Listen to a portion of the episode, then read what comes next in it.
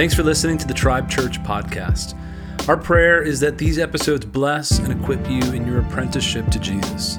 Our goal as a community is to become more like Jesus and to offer him through our lives to those around us here in Austin, Texas. More like Jesus, more for others. For more on our church, check out atxtribe.org. God bless.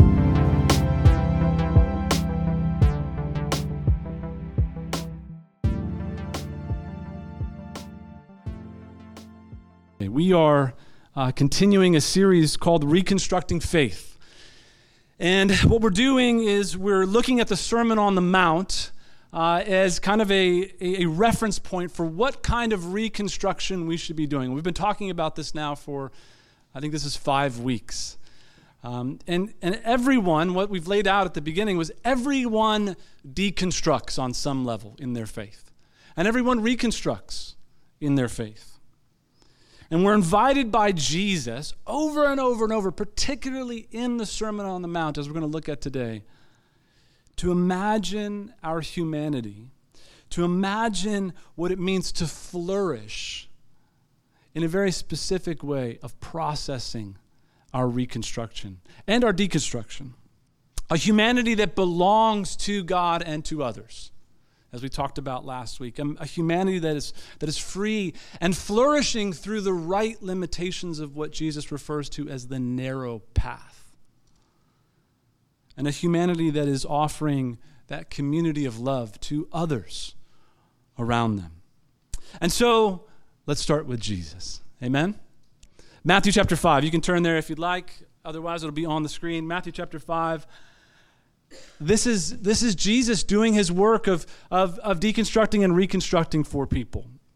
And I appreciate what Marcus prayed about today because that's actually exactly what we're going to talk about today as we look to reconstruct our faith.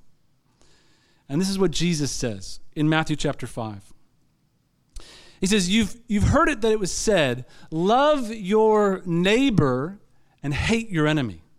But I tell you, love your enemies and pray for those who persecute you, that you may be children of your Father in heaven. He causes his sun to rise on the good, on the evil and the good, and he sends rain on the righteous and the unrighteous. If you love those who love you, what reward will you get? Are not even the tax collectors doing that? And if you greet only your own people, what are you doing more than others? Do not even pagans do that. Be perfect, therefore, as your heavenly Father is perfect. No pressure, just be perfect, right? But Jesus is offering a reconstruction, a new view of others in our lives. He says, You've heard it was said, but I tell you. And this others, meaning those who don't belong to us. And even more specifically, he uses the word enemy. Those who would actively oppose us. And the word also means those who we just we just kind of look at and we find repulsive. So those who would oppose you and those who you look at and you go, oh, that, that's those are not my people. He says, These the type of people you are now to love. You are to be a person who offers them the kingdom through your love for them. And if you want to experience perfection, which in this word, we have it translated perfection in English, but it's actually a Greek word that it means to be complete, to be mature, to have a complete, a mature love. If you want that kind of complete, mature love, as your Father is complete and mature in his love, then you have to love your enemies. You have to love the other, the one that repulses, the one that opposes, just as your Father in heaven does. Social psychologists tell us that we are, as humans, predisposed to an us versus them mentality. It's what refer, what's referred to as social identity theory. Uh, and without going into all the details, because I'm no expert, I just do enough research for these kind of things to get a taste of it, just to be dangerous, right? Um, but but essentially says this hey, we categorize the world into groups. We do this as, as young children. My son, uh, our family was swimming in the, the river this week, earlier this week, and my son, you know, he's learning all this stuff at school, and he, my six year old, he says to me, um, You know, Dad, I can't be president. And I said, Okay, why? And he said, Well, because to be president, you have to be born in America. I live in Texas. and we were, I was like, All right, I don't know what they're teaching you at that school. And I, I appreciate the pride of Texas, but you are also in America, right? But we categorize the world into groups in this way. We identify in a group or a combination of groups, and that becomes us, right? Our music, our race, our style, our generation, our gender, whatever it is, it becomes us. And then we compare our group more favorably than other groups we're better because dot dot dot right? And a lot of this is subconscious but some of it you know i think we could take a very easy example like with sports. It's actually pretty overt right? You have die-hard yankees fans or die-hard red sox fans and better not wear the wrong hat in the wrong city. I don't know if there are die-hard astros fans. Are there die-hard uh, you know the astros fans are dying. They're dying astro fans not die-hard. Um, maybe slightly closer to home, uh, we have the right versus left politically, right? Trump or Biden, progressive or conservative, and all the subcategories that go with that pro life, pro choice, immigration, nationalism, whatever, all the other things. There's clearly an us versus them in our world today. And too often, I think to our shame, the, the, the Christians have tried to kind of appropriate Jesus to be one side or the other, to bolster our kind of political power. And it's actually, if you read the Gospels, it's simply divorce of gospel reasoning to try to do that. Because Jesus, today, just like in his day, would not be defined by the conservative or the liberal parties of his day. In fact, both of them put him to death because he wouldn't submit to their power. Nothing has changed. Okay, so maybe even a little closer to home. It got very quiet in the room when I said that. How about Christians? Us as Christians, as we define Christianity, and them. Eh, we're not really sure. They're not like us because they believe in blank about gender roles, or they're not uh, like us because they believe in blank about communion or worship or whatever it is, right? The Christian story has too often been these schisms of us and them. You just do your research, it's all over, right? 2,000 years we've been arguing over things. And then finally, I think at a demonic level, as Marcus shared, you know, this is where all things racist find their grounding. This is where something like, you know, replacement theory gets its psychological grounding, is an us versus them. But Jesus comes and he gives a third option, as he always beautifully does. He will not fall into a dichotomy. He will not fall into, like, hey, just this or that. He always gives this third option. Not us, not them, but all of us together. And he points out three things in this. He says, God sends goodness to all people in the form of sunshine and rain. So we get a little bit of rain this week, go, okay, God is good. And he's being good to those I don't like too. And when it's sunny, you go, oh, such a beautiful day. And those who are repulsive to me or who, who oppose me, they are thinking the same thing. God is good. He is bent towards good, predisposed towards love for all people.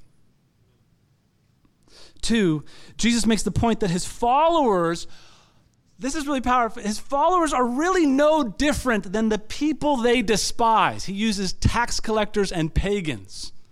He says, You're really no different than those people that you despise if you've divided up the world into an us versus them mentality. Instead of seeing yourselves as all together, if that's how you view others, you're really no different. It may be the MAGA hat or the BLM patch or the rainbow bracelet or the John 3:16 t-shirt that you consider the other.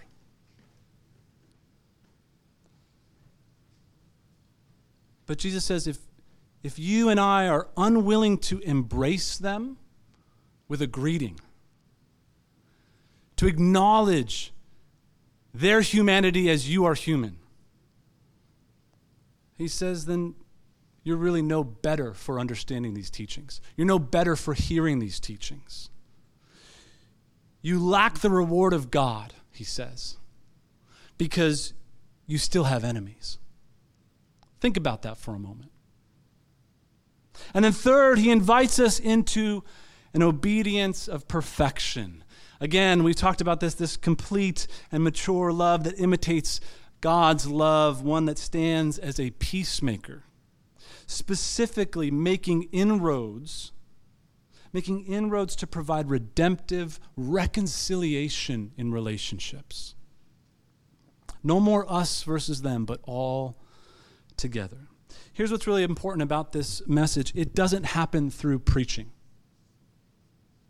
I was driving yesterday in South Austin, and there were some believers out there with signs and bullhorns and family, you know, people holding up signs about Jesus and repentance and heaven and hell. And there were people driving by, and you know how you kind of you're at a stoplight and you just people watch as people drive by and go past you? And I was just watching these people just honk their horns, these young couple, and just giving them the bird. There was an us versus them moment right there. Why doesn't this work through just preaching about it, teaching about it, getting a bullhorn out there and going, hey, love your enemies? Why doesn't it work that way? Because it's not actually embodied. Jesus comes and he offers this as a living example in proximity and in relationship with us. Are you with me right there? In fact, if you start over at the beginning of this sermon, we're not going to go there necessarily. We're not going to read the whole thing, but, but he starts the sermon by congratulating the poor and the persecuted. He goes, Because your love is going to stand out greater as you love those who oppose you, because you have more who oppose you. You have more who will persecute you, more who are looking to hold you down. Your love is going to stand out even greater as you love your enemies. Congratulations. Be blessed. Be happy. He says this in verse 14 You are the light of the world. A town built on a hill cannot be hidden, neither do people light a lamp and put it under a bowl. Instead, they put it on its stand and it gives light to everyone in the house. In the same way, let your, your light shine before others that they may see your good deeds and glorify your Father in heaven. And what is that light that he's talking about? It's the love of the Father embodied in our lives. This is why preaching doesn't change things. This is why getting a bullhorn and teaching people to love their neighbors will not ultimately change the world. It's going to take good deeds in the form of loving your enemies. Your enemies.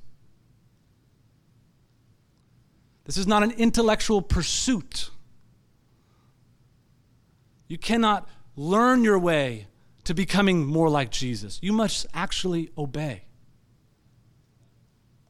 Are you with me, brothers and sisters? It's quiet. You see, the way to getting that message out into the world about a gracious, loving Father is going to happen through you tomorrow morning with your coworker in the office. That one that really just, mm, you know that one, right? Just grinds your gears. It's going to happen through you this week with your in laws. It's going to happen through you this week with your boss, or you this week with your barista, or whoever the other is in your life. The barista is the one that got you guys? Is that the one? All right. You got some, you got some stuff built up about your barista. but the perfect love that Jesus is talking about, this complete love, it's going to take deeds. It's going to take action on your behalf. You, as the light of the world, loving your enemies. I was raised in a uh, surprisingly mostly white community. You're like, that's not surprising. Um, and it was, I, I, was raised with mostly white friends. And there were, you know, kind of people of color that maybe I went to church with, or maybe kind of came in and out of my friends, my circle of friends. But, but essentially, it was pretty one dimensional. Uh, I was 20 years old, 19 going on 20, and I moved to Los Angeles, and I got exposed to suddenly this broad spectrum of cultural diversity. If you've ever lived in Los Angeles, specifically in Long Beach, California, it is an incredibly diverse place. And, um, and after a short time in LA, my friend, he had, uh, who was living with at the time, he had met some, a group of Christians there, and they started inviting him to come to church, and he gets baptized and he starts inviting me to come to church and I'm kind of putting him off and finally I go just to kind of get him off my back to get him to stop inviting me to church. I'm like, all right, I'll go with you one time. Um, but what happens is I meet this really diverse group of people who are actually committed to following Jesus and to loving one another and to sharing that message to others. And they're doing so in such a radical way I had never experienced. They're subverting all cultural norms of who's in and who's out. And it blew me away. One, that there was a bunch of people who actually knew the Bible, who could teach it, who weren't in the paid ministry somewhere. And two, that they were willing to extend themselves to meet with me, to give me rides, to sit down over chips and salsa, to come to my house, whatever it took, to sit down with me and to teach me about how to follow Jesus myself. And there's all kinds of different people. One of my friends who I met was this guy named Jay. And Jay, um, Jay was a young black man. He was raised in South Central in really some rough areas. And, and I remember him telling me stories about like playing in his front yard in the early 90s and there's drive-bys going by and him getting grazed by bullets as he's just a kid playing in his front yard. Um, and if you know anything about LA in the late 80s, early 90s, there were all kinds of race riots and remember talk, telling me stories about getting beat up on the way home from school just for being black. There's Latino and black uh, rivalries. Whole, whole high schools would go to war against each other. Um, not to mention profiling and all the other stuff that was happening in the 90s in LA. You might have heard something about it, right? So he's telling me, I'm just, we're so different. Our upbringing is so different. Our background is so different. Who we are fundamentally as people are so different. But you know what? Jay taught me about the cross. This is why the water's here. And he taught me about how to follow Jesus and how to wrestle in prayer and how to do this thing called leading a small group, which I was like, I don't even know what that is, but okay. Um, he, he taught me how to lead songs. He taught me how to come to church early and serve. Wow, there's a novel idea, right? Um, and not all of it was explicit. A lot of it was implicit. It was just me hanging out with him, spending time with him. He's giving me rides. We're hanging out. We're having a meal together. I'm sitting in a Bible study with him as he's studying the Bible with somebody else now, or whatever that was. But he was letting his light shine to me. And it was teaching me something about the love of God.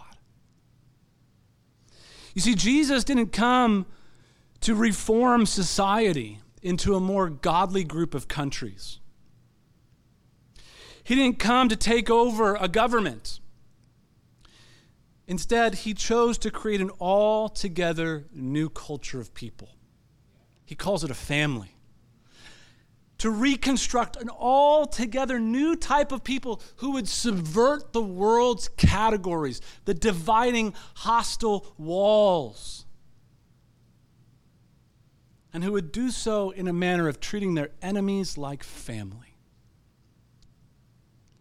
The first century church becomes this diverse blend of culture and economic status and racially diverse and all kinds of stuff happening. And there was you can read through the first century, you know, the letters there. It's it's not an easy go. There's a lot of trouble that's involved with it, but they're committed to something. It wasn't a colorblind community. It was a community that celebrated their diversity, but they were unified in something greater than themselves. They were unified not in an us versus them worldview, but in a worldview of, hey, we all together are sinners saved by grace. And we serve a king who is shaping us into a new type of people. Does that make sense? How did Jesus do this? He teaches his followers to reconstruct their view of faith, to reimagine their humanity by doing away with one major category of people in their lives enemies.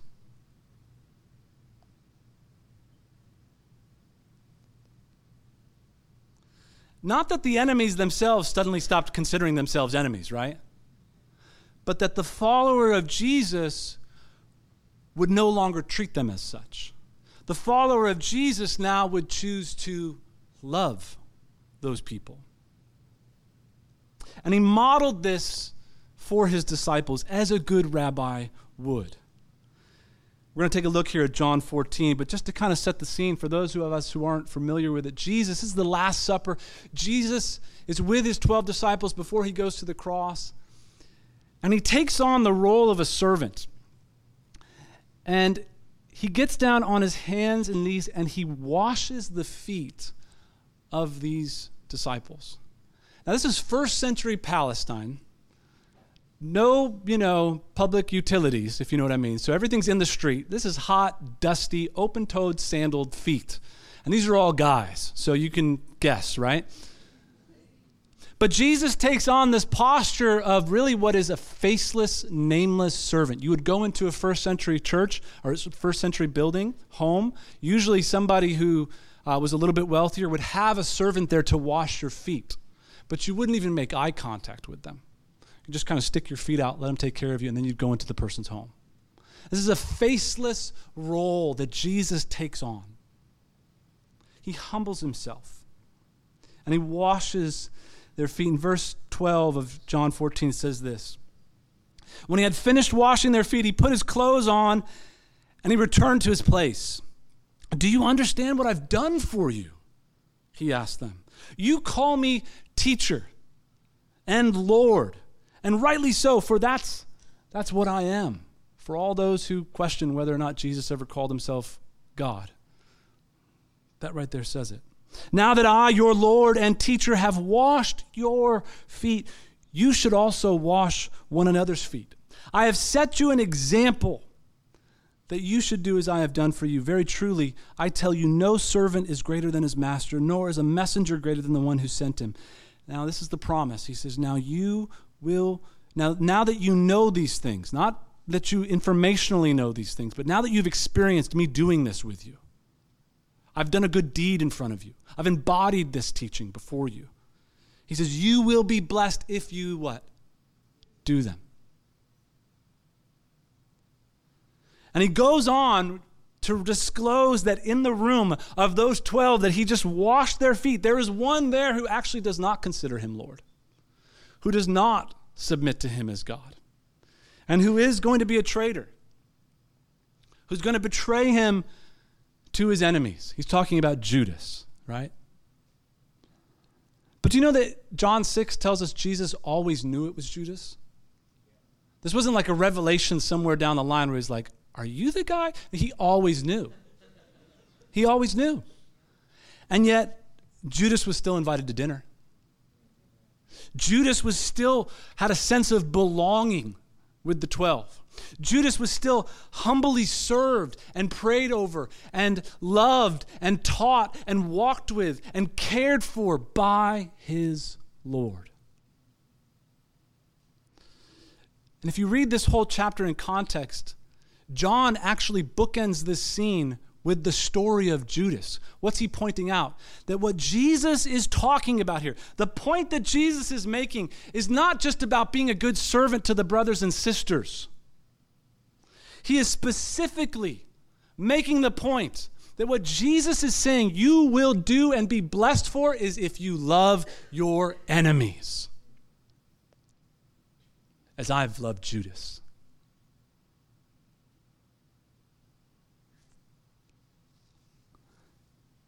Paul backs this up by saying our battle is not against flesh and blood.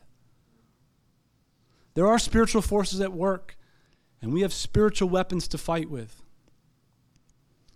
But our battle is never against flesh and blood. And so Jesus invites his followers to imagine a world where they have no enemies. Can you imagine a world where you have no enemies? And to live in a kingdom of love now, as they will someday for eternity to practice that, to embody that in good deeds, to let that good light shine now as it someday will for all of humanity. And he invites them to reconstruct their faith in this way. And to the point, you can only do this in community. You can only learn to love the other by loving one another. Because Whoever the other is politically for you, they're in this room right now. And so the body of Christ is actually a place where we practice this love. We love one another. We love our enemies, those who are opposed to us, those who we just kind of find disgusting for what they believe or what they think, or maybe actions that they've taken in their past, or things they've posted. We love. And we learn over time to embody this kind of love. And he holds out this promise. You see, we categorize the world, these types of group that exist religious, non religious, black, white, Latino, men, women, etc. We identify as a group of who is us and who is them. And we compare ourselves favorably. We all do this. But Jesus is inviting us to reshape something. What does all this have to do with reconstruction? If you are deconstructing and reconstructing based on those who have hurt you, who you consider enemies, in or outside of the church, you are no longer deconstructing and reconstructing in the way of Jesus. If the outcome of your reconstruction is that you still have enemies, you have failed to reconstruct in the way of Jesus. Are you with me right there? You are not building on the rock, if that's the outcome. You are not on the narrow path. You are not living out this perfect love. And you will miss the blessing of the kingdom of God actualized in your life. Jesus takes this myopic, dichotomy of us and them, and he calls us to reimagine ourselves, belonging to God, belonging to others, even to our enemies. And this is the thing he says, I, he invites us to, to grab a hold of a promise to be blessed if we will do the things he's inviting us to do, if we will take on those good deeds. And so now ours is what Professor of Missiology Scott Hagley calls a crisis of response. Don't you love that? a crisis of response. And what he points out is that when there is a promise, we have a crisis of response. The promise and call of God precipitates, it brings forward a crisis in our lives. By offering an alternative view and horizon to which we are invited to respond. When the voice of God breaks the silence, we are confronted with a new, with the new and unexpected horizon opens up that previously was not imagined or of which we were only vaguely aware. We are placed in a position to respond, to go to the land that God shows us. He's talking about Abraham having to choose Will I go? Will I obey? Will I take this thing that now Jesus says, now you know you will be blessed if you do this? Will I obey? When we understand the kind of reconstructing that Jesus is doing in the Sermon on the Mount, what he's inviting us into to experience in our humanity, we are faced with a crisis of response to decide which way we will proceed, to decide will we go into this new alternative future that Jesus is offering us, a future where you have no enemies, or will I hang on to the enemies? To an us versus them, to ignore the promise, to forfeit the blessed life under the kingdom. to live informed by Jesus, but not transformed. And to reconstruct a faith that really bears minimal, if any, impact on my life or on others. You know, my friend Jay, uh, he ended up leaving the church for some time. Shortly, you know, a couple years after I was baptized, he, um, he went through some, some heartache, some pain in his life, and um, and he found himself caught up in this, this lifestyle, uh, as we all do, of coping with the pain. And there was literally a moment in his life where he was left homeless. That car that he had given me rides to church with was no more. He had no money, he had no family. He had burned so many bridges. And I remember him reaching out to me, and, and uh, he, oddly enough, he was kind of he was close by where I lived, and I had reached out to him a couple times over the years and gotten no response, so I was a little hurt. But I remember him reaching out and, and just texting me, hey, like, can you help me with some basic supplies? He needed like toothpaste and a toothbrush. He had nothing. And I remember meeting at this grocery store down the street from my house, and we, we began this conversation again of, of, of his relationship with God, his journey. And over the coming months, we would sit together, we would talk, we would have a meal together, we would open the Bible, we would pray together, we would walk together. And he began to hear the voice of God breaking through the silence again and offering him an alternative future. This promise of God to come back home. And I remember the process of, of Jay being restored and, and committing to the community of the church again, and, and how odd it was that this guy who had helped me learn to follow Jesus, I was now helping some years later learn to follow Jesus again. And how just beautiful it was that God would let us shine light to one another in that way. Two very unlikely people, but together because we're just sinners, saved by grace, given Jesus. And he's doing great, by the way. Uh, he, he got a great job, and he married a God fearing woman, and, um, and he's raising a beautiful family. But, but Jesus comes to categorically change the world and to bring a bridge building community that is the church, his family, founded in a cruciform lifestyle, one that says, I give myself up, I lay my life down for others. And on his way to the cross, as we take communion, actually on the cross, as we prepare to take communion, he again would embody this as he prays this prayer in Luke 23. It says, Jesus said, this is as he's hanging on the cross, Father, forgive them, for they do not know what they are doing. You see, interestingly enough, there was still a them for Jesus.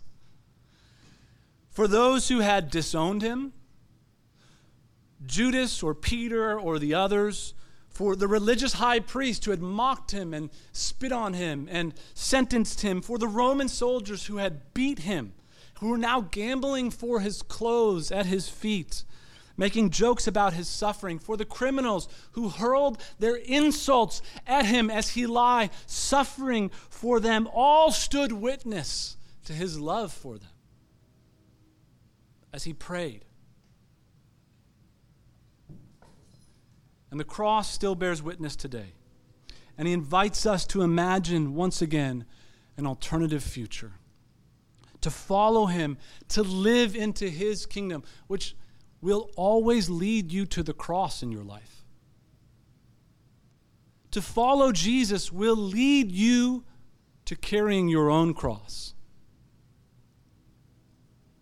And he gently leads us by his own example to reconstruct our faith by doing away with the categories of enemies, enemies in flesh and blood, and to love all as God loves all, and to be blessed for it. Let's pray.